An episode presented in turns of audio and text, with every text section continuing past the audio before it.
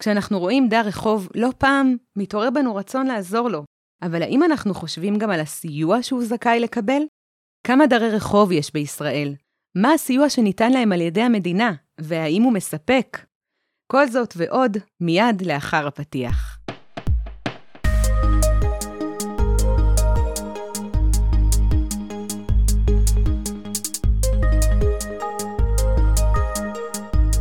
שלום וברוכים הבאים למחקר בשלוש קריאות, הפודקאסט של מרכז המחקר והמידע של הכנסת.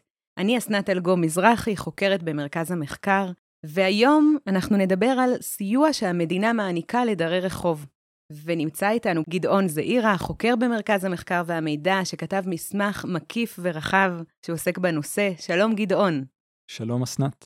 אז נתחיל ברשותך בשאלה שאנחנו בדרך כלל מתחילים איתה, קודם כל ההגדרות. מי הוא דר רחוב, ובאיזה סוג של דרי רחוב בעצם מתמקד המסמך? אה, משרד הרווחה הוא הגוף המרכזי בטיפול אה, בדרי רחוב, והוא מגדיר אותם. אה, לפי ההגדרה של המשרד, דר רחוב הוא אדם מעל גיל 18 שגר ברחוב, במרחב הציבורי, בבתים נטושים, בגנים ושטחים ציבוריים, באתרי בנייה למשל. עוד לפי ההגדרה הוא שרוי בהזנחה גופנית או נפשית, בדרך כלל נמצא בניתוק או בניכור ממשפחה תומכת. דר רחוב, לפי המשרד, לא נאבק לשנות את מצבו ולא מסוגל לנהל חיים נורמטיביים. יש אה, בהגדרה רשימה של מאפיינים, אני אציין אה, עכשיו אה, שלושה מהם. חסר תעודות אישיות, הוא סובל מהתמכרות לחומרים פסיכואקטיביים כמו אלכוהול וסמים. Mm-hmm. כמובן לא כל דרי רחוב, אבל עשויים להיות אחד או יותר מהמאפיינים. ואין לו אמון בסיסי באחרים, ויש לו חשדנות כלפי רשויות והממסד. סליחה שאני קוטעת אותך, חסר תעודות רשמיות, אנחנו מתכוונים שאין לו תעודות כמו תעודת זהות, רישיון נהיגה וכדומה? בדיוק. מסמכי זיהוי שהיעדרם עלול להקשות עליהם בתהליכים שאנחנו נדבר על חלקם בהמשך. אמ, ההגדרה מבחינה בין דרי רחוב, שציינו את המאפיינים שלהם, לבין חסרי דיור, שלפי משרד הרווחה, בעצם בעיית הדיור היא הבעיה המרכזית שלה, אבל מדובר באנשים שבדרך כלל הם פעילים וכן נאבקים לשנות את המצב שלהם. חסרי דיור. חסרי דיור, והטיפול בחסרי דיור הוא באחריות uh, משרד הבינוי. במסמך אנחנו מרחיבים בין היתר על סוגיית גבולות ההגדרה, ובעצם איפה ממקמים את דרי הרחוב, או יותר נכון, דרי הרחוב היא קבוצה שמצויה בקצה של קבוצה רחבה יותר, שהיא לא מוגדרת, של חסרי בית. במסמך אפשר uh, לקרוא על, על הסוגיה הזאת בהרחבה. ואני אשתף אותך ואת המאזינים, שמשהו שעלה מכל מיני בעלי תפקיד שדיברתי איתם במהלך כתיבת המסמך, שבנסיבות מסוימות בעצם כל אחד עלול אה, להפוך להיות דר רחוב. וואה. ובעצם למצוא את עצמו בהגדרה הזאת.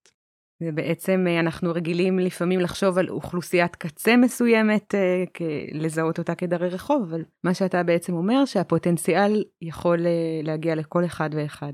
כן, בסבירות מנסיבות. זאת או אחרת, כן. שקשה להעריך אותה. אז תודה קודם כל שדייקת לנו את ההגדרה. נציין שלצורך העניין, גם בפודקאסט עכשיו וגם במסמך, אנחנו נשתמש במונח דרי רחוב. ואני אשאל אותך, שאלה באה מתבקשת, מה ידוע לנו כיום על מספר דרי הרחוב שנמצאים בישראל? במהלך כתיבת המסמך קיבלנו ממשרד הרווחה אה, נתונים משני מקורות שונים שמובילים לנתונים שונים, שונים. ושניהם לא מלאים.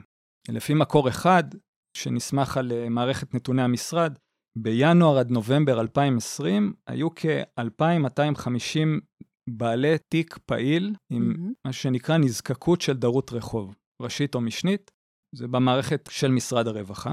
לפי מקור אחר, איסוף נתונים של משרד הרווחה מרשויות מקומיות. בשנת 2020 עלו 89 רשויות מקומיות. טופלו כ-3,470 דרי רחוב, חלקם בטיפול קצר טווח, ולא בהכרח לכולם נפתח תיק. ונוסף על כך, יש אומדן של כ-800 דרי רחוב נוספים, שהרשויות אה, לא מטפלות בהם אה, בכלל. וואו. צריך לציין שלא בהכרח כל האנשים האלה גרים במרחב הציבורי, או נמצאים במרחב הציבורי, חלקם בתהליך שיקום, mm-hmm. וכבר לא בהכרח גרים uh, ברחוב. אבל הם עדיין עונים על ההגדרה של דר רחוב בתהליך שיקום. גם אם הם נמצאים בעצם במסגרות מסודרות נכון. uh, כאלה נכון. או אחרות, שבטח נפרט עליהן בהמשך. נכון. אז ממה שאני שומעת ממך, גדעון, בעצם, תקן אותי אם אני טועה, יש לנו כאן שני מקורות שמובילים לנתונים שונים, וגם בשניהם יכול להיות שהנתונים לא מלאים. נכון. אה, בנוגע למקור של איסוף מ-89 רשויות אה, מקומיות, יש 255 רשויות מקומיות בישראל. כן. אנחנו לא יודעים בכמה מהם יש דרי רחוב, mm-hmm. או אנשים שעומדים בהגדרה של דרי רחוב, צריך להגיד, ולכן הנתון הזה יכול להיות חסר. אבל מצד שני, גם יכול להיות שיש פה ספירה כפולה של דרי רחוב, כי הם טופלו ביותר מרשות מקומית אחת. Mm-hmm. וציינתי גם אומדן לכ-800 דרי רחוב, אלה דרי רחוב שלא מטופלים והרשויות מעריכות שהן נמצאות uh, בתחומן. אז קודם כל מעניין מאוד, אני מניחה שהאתגרים האלה גם דומים במדינות נוספות, אה, מה שדיברנו, הנושא של איסוף הנתונים. כן, אפשר להגיד שגם לפי ה-OECD, המידה של הם קוראים לזה חסרי בית, כי יש שונות בהגדרות בין מדינות. כן. העמידה שלהם היא אתגר ו... אה, היא אתגר בפני עצמו. באמת מצריכה שילוב של כמה מקורות, וקשה מאוד להגיע לתמונה מלאה. מה שכן, חשוב לי לשאול אותך, מאחר ואנחנו מתמקדים פה בישראל, גם במסמך אתה מתמקד במדינה שלנו, איזה סוגי סיוע כיום המדינה מעניקה לדרי רחוב? כמו שאמרתי, משרד הרווחה הוא הגוף המרכזי בטיפול בדרי רחוב. הוא מציע מסגרות מקומיות, שהן באחריות המחלקות לשירותים חברתיים mm-hmm. ברשויות המקומיות, ומסגרות אה, ארציות. בהוראה, כמו נוהל של משרד הרווחה, יש פירוט של סוגי סיוע ייעודי שנותנים גופים אה, נוספים, ובהם סיוע בשכר דירה ממשרד הבינוי והשיכון, גמלת הבטחת הכנסה דר רחוב, שמעניק המוסד לביטוח לאומי. אפשר לראות פירוט של גופים נוספים במסמך. אני אציין שירות יהודי שדווקא לא מופיע בהוראה הזאת, וזה הליך יהודי של המוסד לביטוח לאומי אה, לדרי. רחוב שתובעים קצבת נכות. אה, הליך שנועד להקל בבדיקת הזכאות, למשל צמצום הזימון לוועדה רפואית במידת האפשר וקביעת זכאות על סמך מסמכים. אה, במסמך מוצגות סוגיות שעולות מהסיוע של, של המדינה לדרי רחוב. חלקן יכולות להיות רלוונטיות לקבוצות רווחה נוספות במקרים של ריבוי גורפים אה, מסייעים, אבל אה, דרי רחוב, בתור אוכלוסיית קצה, הטיפול בה מצריך אה, כלים מיוחדים ומותאמים, ולכן הבעיות עשויות להיות מורכבות יותר. כשאנחנו מדברים על הסוגיות האלה, אז במובנים מסוימים עולות יותר שאלות מתשובות. גדעון, אני רוצה לשאול אותך, אתה הזכרת את הגופים המרכזיים, את השחקנים המרכזיים, נקרא לזה, לצורך העניין, משרד הרווחה הוא המרכזי שבהם, אבל אה, אלו כל הגופים למעשה שמעורבים בסיוע לדרי רחוב? מבחינת סיוע יהודי. גם אה, משרד העלייה והקליטה מעניק mm-hmm. דמי קיום לעולים שהם דרי רחוב, בשנה הראשונה שלהם אה, בארץ, עד שקצבאות הביטוח לאומי יחולו עליהם. משרד הבריאות נותן שירותים לדרי רחוב, בין היתר, אה, אבל הם לא בהכרח שירותים ייעודיים, אבל אפשר לציין אה, שירותי גמילה לדרי רחוב. הזכרנו קודם שאחד המאפיינים זה התמכרות, לחומרים פסיכואקטיביים. נכון, אצל חלקם. אמנם לא בהכרח, mm-hmm. אבל אה, יש קבוצה של דרי רחוב שמשתמשים בשירותי הגמילה של משרד הבריאות. אז למעשה יש לנו כאן איזשהו שילוב ידיים בין כמה גופים, כלומר, גם משרד הבריאות, גם משרד העלייה והקליטה, כשזה רלוונטי, משרד הרווחה כמובן, רשויות מקומיות. האם הסיוע הזה באמת עונה על כל הצרכים? כמה זה מספיק? אם נתמקד בסיוע כספי, שני סוגים מרכזיים הם סיוע בשכר דירה וגמלת הבטחת הכנסה. Mm-hmm. בנוגע לסיוע בשכר דירה לדרי רחוב, אנחנו mm-hmm. מדברים על סיוע לארבע שנים במצטבר. השנתיים הראשונות, הסיוע החודשי הוא 1,170 שקלים, והוא okay. אוקיי. הוא, הוא פוחת החל מהשנה השלישית. וגמלת הבטחת הכנסה בעילת דרי רחוב, אז החל משנת 2022, ליחיד עד גיל 54 ושאינו עובד למשל, הגמלה היא כ-1,700 שקלים. Mm-hmm. את שאלת אם, אה, אם זה מספיק? כן. אני יכול לציין שלפי משרד הרווחה, סכומי הסיוע כיום לא מספיקים, לפחות לא לדרי רחוב אה, שמוגדרים כרוניים, שלא mm-hmm. מצליחים לנהל שגרת עבודה, והסכומים האלה לא יספיקו להם לממן מגורים ומחיה באופן עצמאי. אני מבינה שיש כאן כל מיני אתגרים וקשיים שכמו שתיארת הם ספציפיים לאוכלוסייה הזאת. אבל באמת חשוב uh, לשאול עוד עניין. אנחנו יודעים שכמו שאתה ציינת את זה קודם בעצמך בהגדרות, לפעמים קבוצה שמאפיינת את דרי הרחוב, יש איזושהי אה, חשדנות או קושי בקבלת עזרה מרשויות המדינה. אז איך מתגברים על הנושא הזה של הענקת מיצוי זכויות דווקא לקבוצה כזו, שלא תמיד רוצה לקבל את הסיוע הזה. הזכרתי קודם את ההוראה של משרד הרווחה שעוסקת בדרי רחוב. אחת מהמטרות שלה היא סיוע של, של העובד הסוציאלי mm-hmm. בעיקר, המטפל במיצוי זכויות, וזו אחת הסוגיות שאנחנו מעלים במסמך. עוד לפני שאנחנו מנסים לענות על השאלה, עולה השאלה בסיסית של מהו שיעור מיצוי הזכויות, בהינתן ההגדרה הקיימת. כלומר, עבור מי שמוגדר אה, דר רחוב, או מי שעשוי לעמוד אה, בהגדרה הזאת.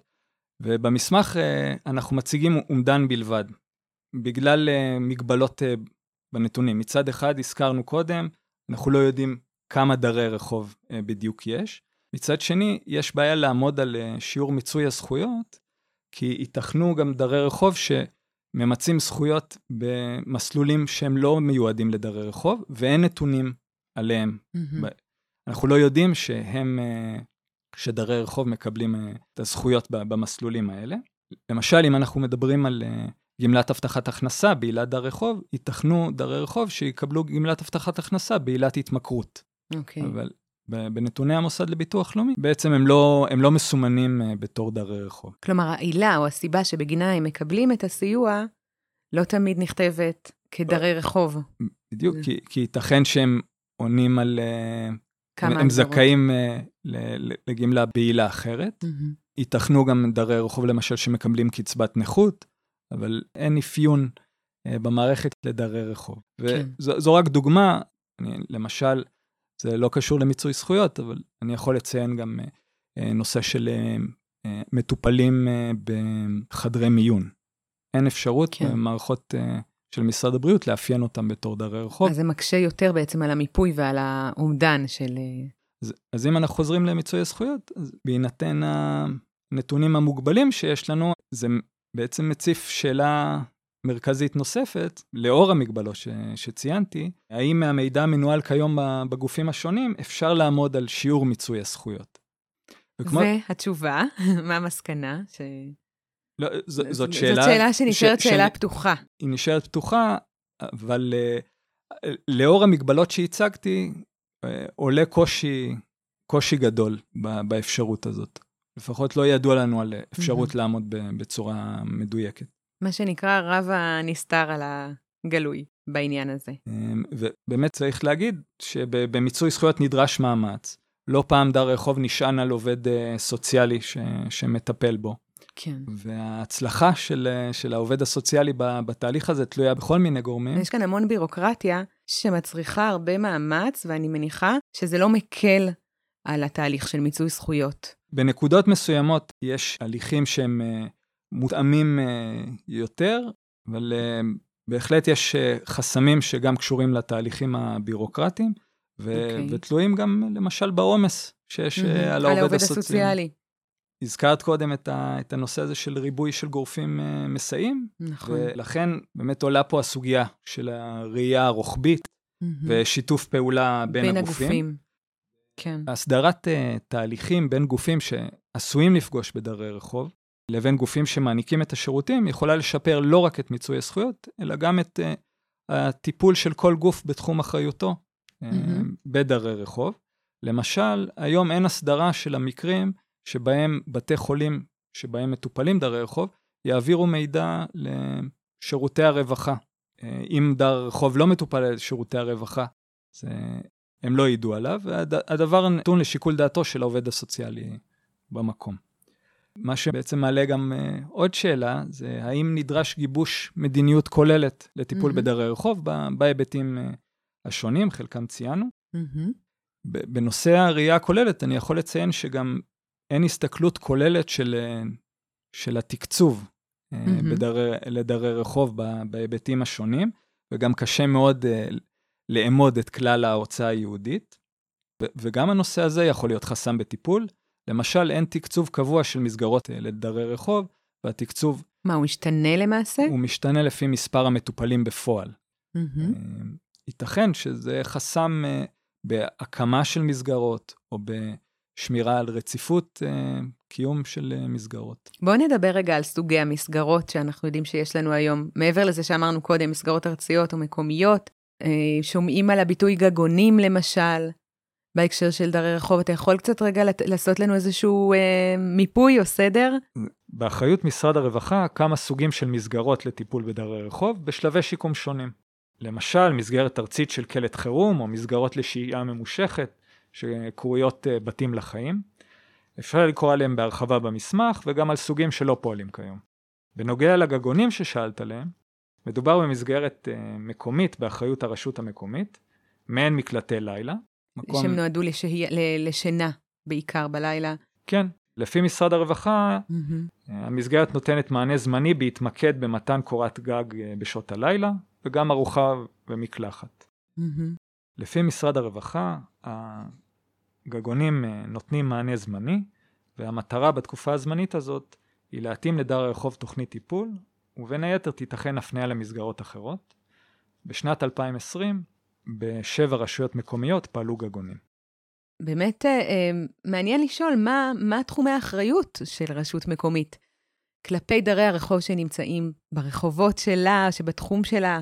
הרשות המקומית אחראית לטפל בדרי רחוב שנמצאים בתחומה, גם אם בתעודת הזהות כתובה רשות מקומית אחרת. כתובת אחרת, אוקיי. עלה בכתיבת המסמך שיש רשויות מקומיות, ייתכן אה, קטנות, שמעודדות במרכאות את mm-hmm. דרי הרחוב לעבור לרשות גדולה, כמו תל אביב. אה, כי שם למעשה הסיכוי שם. שלהם לקבל סיוע יגדל. יכולה כן. להיות אחת הסיבות. סיבה אחרת יכולה להיות משאבים מוגבלים, או שאין מסגרות לדרי רחוב. Mm-hmm. בהוראה של משרד הרווחה יש המלצה שברשויות מקומיות שיש בהן לפחות חמישה דרי רחוב, שימונה עובד סוציאלי בחלקיות משרה לטיפול בדרי הרחוב. בדרי הרחוב. ההוראה גם מגדירה שאם יש לפחות 15 דרי רחוב, צריך להקים עבורם מסגרת ברשות המקומית. בשנת 2020 היו 16 יחידות לדרי רחוב, בשנת 2021 19, כלומר ב-19 רשויות מקומיות mm-hmm. היו יחידות לטיפול בדרי רחוב של המחלקות לשירותים חברתיים, זו יחידה ייעודית, מסגרת ייעודית לטיפול, ובשבע רשויות מתוכן היו, היו גגונים. גגונים. דיברנו קודם קצת על סוגיית מיצוי הזכויות, ואני רוצה לעבור אה, ברשותך גם לנושא של אה, סוגי הדיור, פתרונות הדיור שהמדינה מעניקה לדרי רחוב. מה חשוב לדעת בהקשר הזה? אם אה, נדמיין רגע פגישה של דר רחוב עם עובד סוציאלי, אפשר להגיד שיש, לפני העובד הסוציאלי יש שתי אפשרויות עיקריות. Mm-hmm. אחת, מסגרת של משרד הרווחה, אם יש מקום למסגרת, אם דר רחוב מתאים, יש כל מיני סוגים של מסגרות בהתאם לשלב בשיקום, אם הוא מתאים ואם הוא רוצה, אבל יש גם מספר מכסות מוגבל, והרשות המקומית גם צריכה להשתתף בתקצוב 25% מהשהות המתוקצבת היא על ידי הרשויות המקומיות ברוב המסגרות. זאת אפשרות אחת. Mm-hmm. בשנת 2020 היו כ-520 מיטות מתוקצבות במסגרות עם לינה, מקומיות וארציות, בעצם הגגונים. ואם אנחנו משווים את זה לנתונים אה, של אה, דרי רחוב עם תיק פעיל ונזקקות ראשית ומשנית, בכל אחד מהחודשים, אה, כ-520 מיטות מתוקצבות, זה אומר ש... בכל זמן נתון יכולים להיות כ-520 דרי רחוב ששוהים במסגרת, במסגרת ו- ויש להם תקצוב. אז אנחנו מדברים על כ-27 עד 33 אחוז מדרי רחוב עם תיק פעיל בכל אחד uh, מהחודשים ינואר עד נובמבר 2020. זאת אפשרות אחת, מסגרות של משרד הרווחה. Uh, אפשר לציין שבגגונים, במסגרות מקומיות, יש גם מיטות uh, לא מתוקצבות. לא מתוקצבות. שלא. אוקיי. מתוקצבות על ידי משרד הרווחה. כאן אנחנו מדברים על סיוע של המדינה. חוץ מהם ייתכנו דרי רחוב במסגרות שלא ייעודיות לדרי רחוב, או אפילו גם אה, אה, שלא במסגרת אה, משרד הרווחה, כמו... כמו למשל? כמו למשל דרי רחוב שמטופלים במסגרת סל שיקום שניתן לנפגעי נפש על ידי משרד הבריאות. Mm-hmm. אין לנו נתונים עליהם, כי כמו שאמרתי קודם, אין אפיון במערכת של משרד הבריאות לדרי רחוב. Mm-hmm. האפשרות השנייה העיקרית שעומדת אה, בפני העובד הסוציאלי, מתן אה, סיוע אה, בשכר דירה שנותן משרד הבינוי, בשנת 2020 כ-1,150 דרי רחוב בממוצע לחודש קיבלו סיוע בשכר דירה. ממשרד אנחנו, הבינוי והשיכון. ממשרד הבינוי והשיכון, במסלול כזה של אה, דרי רחוב, ולמעט מקרים חריגים, הסיוע עובר למשכיר, ישירות למשכיר. Mm-hmm. מדובר בסוג שונה של נתונים. קודם כן. דיברנו על מכסות uh, מתוקצבות, וכאן כמה אנשים uh, מימשו בפועל, וצריך לציין שיש גם חפיפה מסוימת uh, בין ביניהם. בין אלה שיכולים להיות במסגרות כי, שהזכרנו קודם, לבין... כן, יש מסגרת אחת לפחות כן. של uh, משרד הרווחה, שאפשר לממש בה סיוע בשכר דירה, mm-hmm. אבל ככלל הסיוע הזה ניתן uh, בשוק הפרטי. ואם אנחנו משווים כ-1,150 ממוצע לחודש לכ-520 מיטות מתוקצבות, אנחנו בעצם מבינים שמבחינת האפשרויות. שיש אה, במתן אה, סיוע בדיור, אז לסיוע בשכר דירה יש משקל גדול יותר מאשר מסגרות רווחה עם לינה. כן. ולאור המשקל הזה עולה השאלה האם מדובר בפתרון מיטבי mm-hmm. לדרי הרחוב, והאם הוא מתאים לכל שלב בשיקום. שאלה חשובה, ונזכיר שדיברת קודם גם על השוק הפרטי, כלומר, אה, אה, לנסות ולשכור דירה מבעלי דירה פרטיים, שאני מניחה שזה גם מעלה כל מיני אתגרים וסוגיות, כשאנחנו מדברים שוב על אה, אוכלוסייה של דרי רחוב. האם אה, דר רחוב שמנסה לשכור דירה מבעל אה, דירה בשוק הפרטי מקבל איזשהו סיוע גם בתהליך, בהתקשרות מולו? איזה קשיים יכולים לעלות? העובד הסוציאלי המטפל יכול לסייע לו, אבל mm-hmm. כמו שאמרת, התהליך הזה יכול לעורר קשיים גם לעובד הסוציאלי ו- וכמובן לדר הרחוב. ובמסמך אנחנו מציינים קשיים אה, וחסמים בעניין הזה. צריך לציין שלפי משרד הרווחה יש יוזמות פרטיות mm-hmm. לשיכון דרי רחוב, ובחלקן לפחות אפשר לממש סיוע בשכר דירה, אבל היוזמות האלה לא מכוונות על ידי משרד הרווחה. Mm-hmm. אפשרות נוספת לדיור במימון המדינה הייתה יכולה להיות תוכניות של דיור תחילה. Mm-hmm. דיור תחילה היא גישה שלפי הטיפול בדרי הרחוב מתחיל בהבטחת מקום מגורים uh, ארוך טווח ומשלב בדרך כלל טיפול אינטנסיבי ותמיכה לפי בחירת המשתתפים. Mm-hmm. כיום אין בישראל, uh, משרד הרווחה שוקל uh, פיילוט mm-hmm. בנושא. וצריך לציין שגם בדיור הציבורי אין מסלול זכאות אה, שהוא ייעודי לדרי רחוב. רחוב. כשאנחנו מדברים על האפשרויות, אני אחזור, אנחנו מדברים על שתי אפשרויות עיקריות, סיוע בשכר דירה ומסגרות רווחה. למי שמתאים ורוצה, וגם הרשות המקומית יכולה להשתתף בתקצוב שלו. שתי האפשרויות האלה אה, בעצם אה, מעלות את השאלה האם אפשרויות הדיור שמעניקה כיום המדינה הן מספקות, mm-hmm. ומה השילוב היעיל ביניהן. זאת אומרת, היה אפשר לחשוב אולי על מודל של שילוב בין כמה סוגי פתרונות דיור שיכול לסייע. כן. אז אנחנו באמת מתקרבים לקראת סיום. חשוב לי לשאול אותך על הנושא של מניעה. איך אנחנו יכולים בעצם אה, לנסות ולזהות מראש מי יכול להפוך אה, להיות דר רחוב, או לנסות כמה שיותר למנוע. בעצם מניעת דרות רחוב לא עלתה בתשובות שקיבלנו בתור מרכיב בטיפול הכולל בנושא. באופן כללי, אפשר אה, לומר ש... אפשרות אחת היא לקבוע דרכי פעולה שמכוונות לקבוצה קבוצות רחבה. קבוצות סיכון נקרא לזה. כמו, כמו mm-hmm. למשל אנשים במצב אה, כלכלי קשה. Mm-hmm.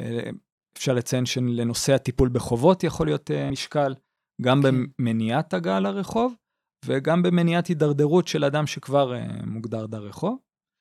אפשרות נוספת זה התמקדות בקבוצות סיכון, mm-hmm. ספציפיות יותר, כמו אנשים במשבר, או אנשים ששוחררו מ...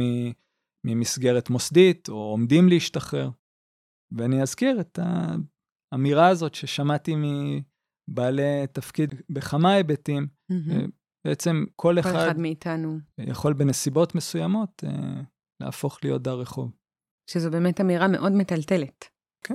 גדעון זעירה, תודה רבה שהיית איתנו כאן. נזכיר שפרטים נוספים ניתן למצוא במסמך המלא שכתבת, שמופיע באתר הממ"מ, אתר מרכז המחקר והמידע של הכנסת. תודה רבה. תודה רבה.